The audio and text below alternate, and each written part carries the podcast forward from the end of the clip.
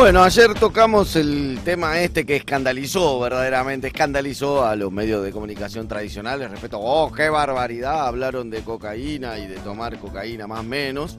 Y hablamos de lo que era una política de reducción de daños y si nos parecía bien o mal, tuvimos un debatecito en la mesa o... Nos peleamos. Lo he hecho, muy violentamente nos peleamos, lo he hecho por, por la municipalidad de Morón en este caso, no es que había un debate respecto a lo que es la reducción de daños, pero también en un momento sentimos, o por lo menos yo sentí personalmente que estábamos hablando con poca propiedad, así que hablemos con alguien con propiedad, nos planteamos hoy, eh, y llamamos ni más ni menos que a Carlos Cervón, que es licenciado en psicología y miembro de la comisión directiva de la Asociación de Reducción de Daños de Argentina y está del otro lado. ¿Cómo estás, Carlos? Hola, ¿qué tal? ¿Cómo les va? Bueno, mucho gusto de estar con ustedes y un saludo para ustedes y para, para toda la audiencia. Bueno, muchas gracias igualmente.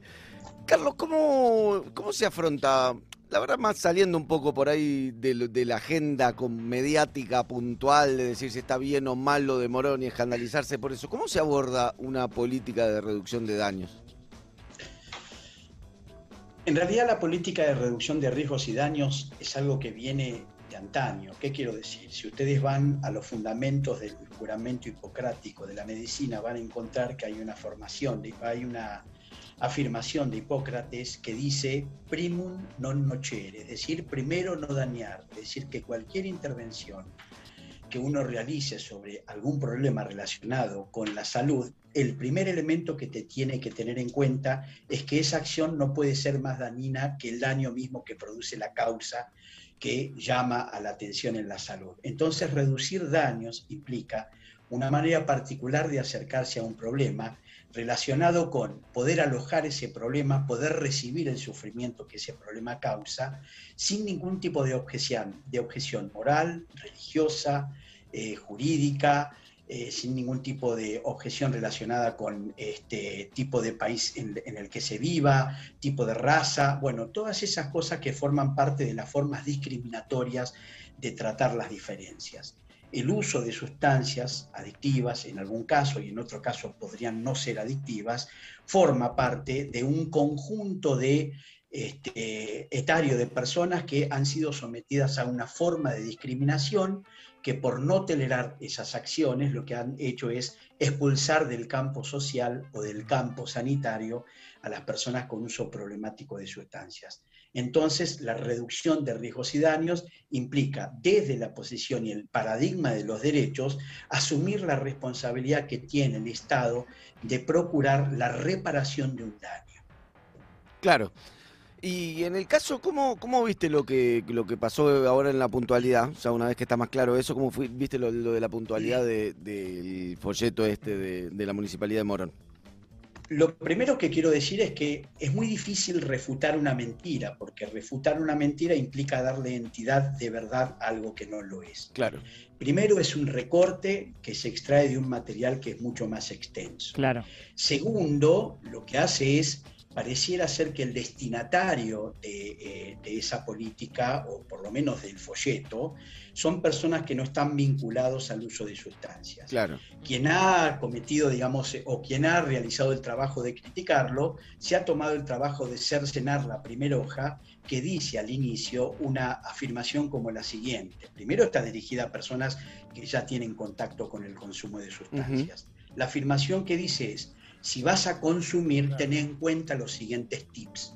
En un idioma que es perfectamente reconocible por la población adolescente y joven, se le da algunos de los elementos que hagan posible que si van a tener contacto con algún tipo de droga, sepan de qué droga se trata, los efectos que puede producir y las cosas que no hay que hacer para que pasemos de una situación de satisfacción a una situación de mortificación.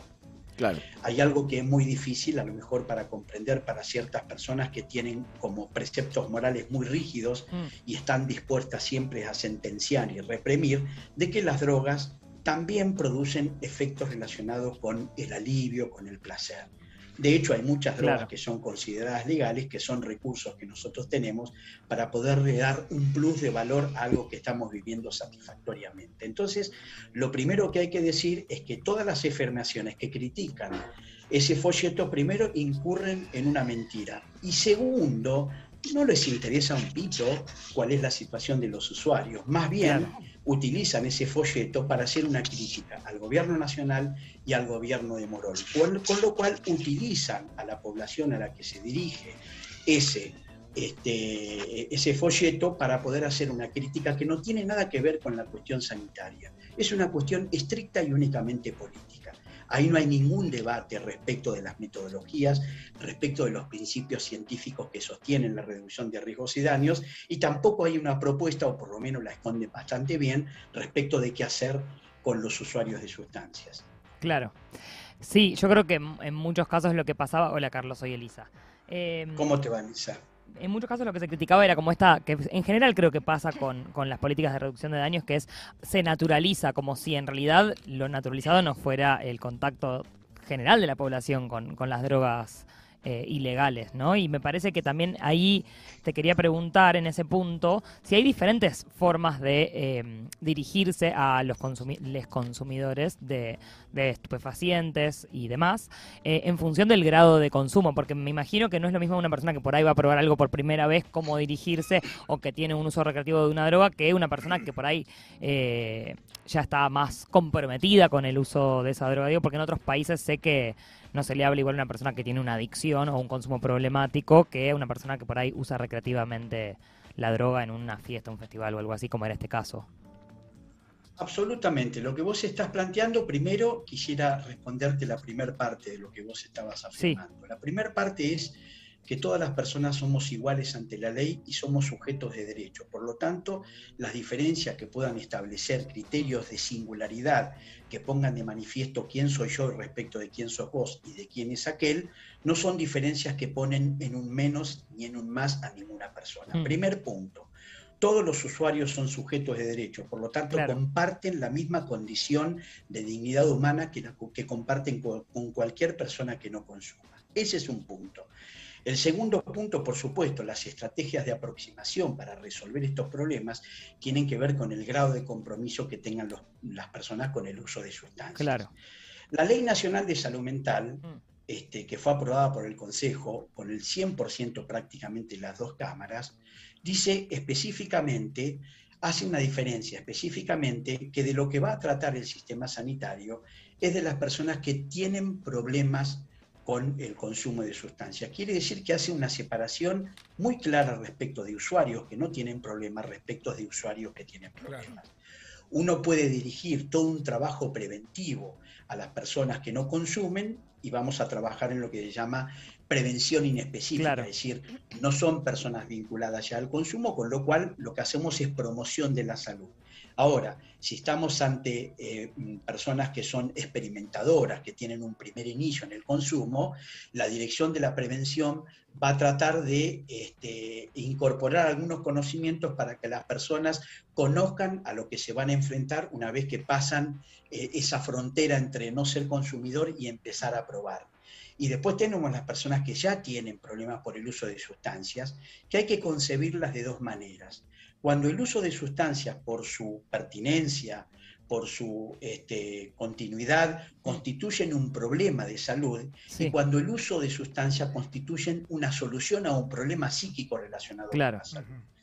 ¿No? Digamos, estoy estableciendo que no necesariamente lo que yo identifico como un problema en el consumidor, necesariamente para ese consumidor es un problema. Puede ser una solución lo cual no implica que está negando, mintiendo de lo que le pasa. Estamos hablando de un procedimiento eficaz para aliviar el sufrimiento. Mm. Hola Carlos, ¿qué tal? Moira te saluda. Hola Moira, ¿cómo te va? Muy bien, por suerte. Em, estábamos hablando también eh, de la nueva ley de drogas, de pensar una nueva ley de drogas. ¿Qué ley de drogas tenemos actualmente en Argentina? ¿Cuáles son los puntos flojos? Y, también, ¿no? Si se está pensando en, hay otros proyectos de ley, eh, pero particularmente para vos, ¿cuáles son los puntos flojos de la ley de drogas actual? ¿Y qué se debería incorporar en un proyecto de ley a futuro? Bien. La primera cuestión de la ley de drogas actual que hay que decir es que se da en el marco de lo que se llama la doctrina de seguridad nacional establecida por la DEA, por Estados Unidos. Cuando se cae de alguna manera toda la amenaza del comunismo en el mundo, la política norteamericana hacia América Latina estaba relacionada con la persecución penal de todas aquellas personas que estuvieran enroladas dentro de lo que sería la ideología comunista. Mm. Cuando se cayó ese, ese objeto que era eh, parte de la eh, política que realizaba Estados Unidos hacia los países de América Latina como países satélites, se puso como eh, cuestión relacionada con, los, con la seguridad la cuestión del narcotráfico. Todas maneras como Estados Unidos encontró razones para poder tener bases militares en nuestra América más profunda. Dicho esto, se concibió que eh, el narcotráfico y el consumidor constituían una misma cadena, es decir, no diferenciaba, sino que lo que hacía era establecer grados de narcotráfico. Hmm. No se dice explícitamente en la ley 23737 que el consumidor es un narcotraficante, pero de alguna manera es el grado mínimo de narcotráfico, porque yo les pregunto a ustedes si saben qué es lo que penaliza la ley 23737. Eh, ¿Qué penaliza? ¿Ustedes conocen qué penaliza? La tenencia. Mm, la venta de drogas. La tenencia, tal cual. Ah. Tal cual. Ni siquiera está penalizando el consumo. Claro. Digamos, a raíz de la penalización de la tenencia, que es una figura extraña. ¿Cómo es esto de penalizar lo que se tiene? Es como si yo le dijera a ustedes, llevando un ejemplo digamos, a un extremo, que por supuesto entenderán por qué lo llevo a ese extremo, como un cuchillo es pasible de ser utilizado para poder pegarle un cuchillazo a una persona, yo penalizo la tenencia del, del, cuchillo. ¿Se entiende lo que estoy diciendo? es decir, se supone que hay un acto posterior a la tenencia que podría implicar algún grado del el narcotráfico y ni siquiera del consumo, porque el consumo no está penalizado. Primer cuestión, es la, categorización del usuario como delincuente. Sí, tipo portación de rostro prácticamente. Sí, escucho. no, que es prácticamente como portación de rostro la tenencia. Es, bueno, potencialmente esto podría generar un conflicto. Primero genera, primero ustedes presten atención a lo que les voy a decir, por favor. Las leyes eh, y las personas que eh, hablan en nombre de un saber académico lo que generalmente hacen es construir representaciones sociales en la hmm. comunidad. Uno siempre concede que si es un científico el que está hablando, lo que hace es eh, concebir eso que está escuchando como una verdad. Si uno concibe que es un juez el que está sentenciando, concibe como una verdad irrefutable lo que ese juez está sentenciando. Por lo tanto, construye representaciones sociales. Ahora, esas representaciones sociales mm. siempre fueron expulsivas del consumidor. Siempre le atribuyeron al consumidor una categoría mórbida de su conducta violadores, enfermos este, eh, en su salud mental, ladrones, mentirosos, digamos, todas maneras de concebir en forma discriminatoria como si el uso de sustancias y la inmoralidad fueran una especie de tándem que no se puede desvincular entre sí, como si el uso de sustancia y el ateísmo no se pudieran dejar de concebir entre sí. Fíjense, categorías aplicables a otras formas de crítica frente a otras cosas que no tienen absolutamente nada que ver con el consumo de sustancias, sino con la forma discriminatoria de lo que no se reconoce como algo de lo diverso de la condición humana. Entonces, ese es otro elemento, cómo eso va construyendo representaciones sociales en la comunidad y la comunidad empieza a expulsar a los propios miembros que forman parte de esa cultura y los deja fuera de toda cobertura social, económico, cultural, político. Y si las necesidades de las personas son expulsadas, muchas veces vuelven, se vuelven a interiorizar hacia la comunidad con formas de transgresión.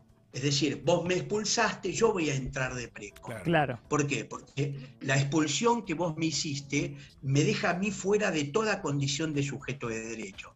Entonces, fíjense cómo hay una homofonía entre las formas como se califica desde los poderes a los usuarios la reacción de la comunidad, con lo cual generó expulsión. Ahora, eso es como, profecía, eh, como una profecía autocumplida. ¿Por qué? Se dice, las personas no entran en las instituciones porque consumen sustancias, cuando en realidad lo que ocurre es que no entran en las instituciones porque son expulsadas por consumir sustancias. Entonces, fíjense cómo la penalización genera esto. Por otro lado, ustedes saben que hay dos formas de pena que tiene que cumplir una persona según sea el grado del consumo. Una pena que es educativa, Mm. es la pena menor, donde una persona que está haciendo experimentación del consumo va a un centro de salud para, para que le expliquen, como si no entendiera de esto, la persona que consume, por qué es necesario no consumir. Y la otra es la pena privativa de la libertad, es decir, una persona está amenazada con perder dos años de su vida presa si no hace un tratamiento, es decir, obligan a una persona a un tratamiento porque se considera que si no hace un tratamiento no está cumpliendo una pena. Y ahí empezamos a confundir el concepto de enfermo con el concepto de delincuente. Sí. Entonces, Claro. diagnosticamos una sentencia, ¿sí? Y este, penalizamos una conducta, una Mm. enfermedad. Fíjense el cruce extraño que genera una especie de Frankenstein. Sí. Claro. Ujú. ¿Ustedes entienden lo que estoy Sí, sí, diciendo? sí, clarísimo. Como clarísimo. eso pervierte la relación del Estado con la sociedad, porque yo les quiero recordar a la comunidad que está escuchando a través de ustedes que los usuarios de sustancias son miembros de la comunidad. Sí, totalmente. Sí. Sí, sí, sí.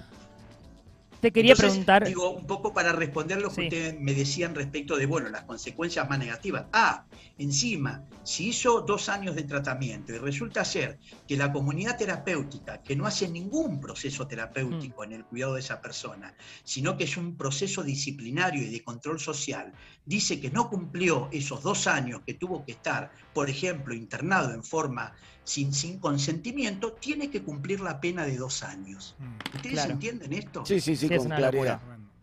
Se le da una gravedad al consumo que muchas veces no se le da a la gravedad que implica el narcotráfico. Totalmente. Personas que entran y salen como narcotraficante por una puerta y por otra. Y una, y una discrecionalidad total a la fuerza de seguridad y al Poder Judicial, además, que eso también es. Absolutamente. Poder Mm. judicial y policial que muchas veces está implicado Sí, también, y le interesa profundamente que el consumo de sustancias esté prohibido. Estigmatizado, sí. Porque ese es el caldo, el caldo de cultivo que genera mayor negocio. Obvio. Claro. Carlos, te quería preguntar, como miembro de la comisión directiva de, de ARDA, ¿qué nos recomendás a quienes somos usuarios de, de drogas eh, que hagamos antes de drogarnos, justamente? La primera cuestión, fundamentalmente para los usuarios, porque los usuarios pueden, hacer, pueden ser agentes de salud. Ténganlo en cuenta. Un usuario responsable en el sentido que con su consumo no quiere afectar a otro ni a sí mismo en forma negativa, Mm, tiene que también tener cuidado de no invitar a las personas menores de edad a ser parte Por de ese consumo. Es decir, también el usuario puede poner un límite para que no haya ingreso temprano a los consumos. Claro. Es decir, en ese sentido, el usuario se transforma en un agente de salud. Y no es que le va a enseñar cómo consumir, le va a plantear desde su experiencia personal, que posiblemente tenga que ver con su práctica propia, Mm, y por el reconocimiento que tiene de las prácticas de otros que están en una situación problemática, porque es conveniente que uno suspenda al máximo posible la entrada al consumo de sustancias, porque la oferta al consumo de sustancias es una oferta social, totalmente. no es una oferta que solamente realizan los narcotraficantes. No, y Las propagandas están plagadas de promesas de que si vos consumís tal o cual cosa vas a ser feliz. totalmente. Claro. Sí, y así como está fíjense, estigmatizado la- la- también. perdón, está- termino con Sí, esto. perdón. Es eso. Y segundo, recordar que cuando uno empieza a perder el sentido de la responsabilidad frente a otras cosas, amar, trabajar, producir, tener amigos, y lo único que le interesa es armar un mundo cuyo único recorrido es de la casa al dealer y del dealer a la casa, entonces ahí está el Totalmente. problemas. Sí, Carlos, sí. has sido muy, pero muy amable. Nos gustaría que, que dieras las vías de comunicación, por lo menos de la, de la Asociación de Reducción de Daños en el tema de drogas, por lo menos por la, si está escuchando a alguien y quiere contactarse con ustedes o con, o con alguien recomendable. Yo no, no lo tengo presente, pero si usted entra a, a- a- a Arda, Facebook, sí. pone Arda, va a aparecer este, la forma de contactarnos y por supuesto tienen mi teléfono para que si alguna persona necesita hacer alguna consulta porque quiere cuidarse en el consumo de sustancia o porque ya está problematizado y quiere hacer tratamiento, Ok, yo les quiero decir una única cosa. Yo no les estoy hablando de, un, de una oficina. Yo no tengo la experiencia que tengo, no porque sea mejor ni peor, porque estoy sentada en una oficina pensando lo que hacen los demás. Yo trabajo y atiendo a personas que tienen uso problemático de sustancias. Claro. Claro. Así que si quieren consultar para ayudarlos a resolver los problemas que a veces son causa y originan el consumo, bienvenidos. bueno, perfecto. Cualquier cosa, entonces los oyentes lo pueden pedir al 11 39 39 8888 y le pasamos el contacto de Carlos Herbón, que es miembro de la comisión directiva de la Asociación de Reducción de Daños Argentina. Carlos, muchísimas, muchísimas gracias y fue clarísimo tu exposición. Gracias y un gusto haber participado en Radio Nacional Pública. Vamos. Muchas gracias. Muy bien. Gracias.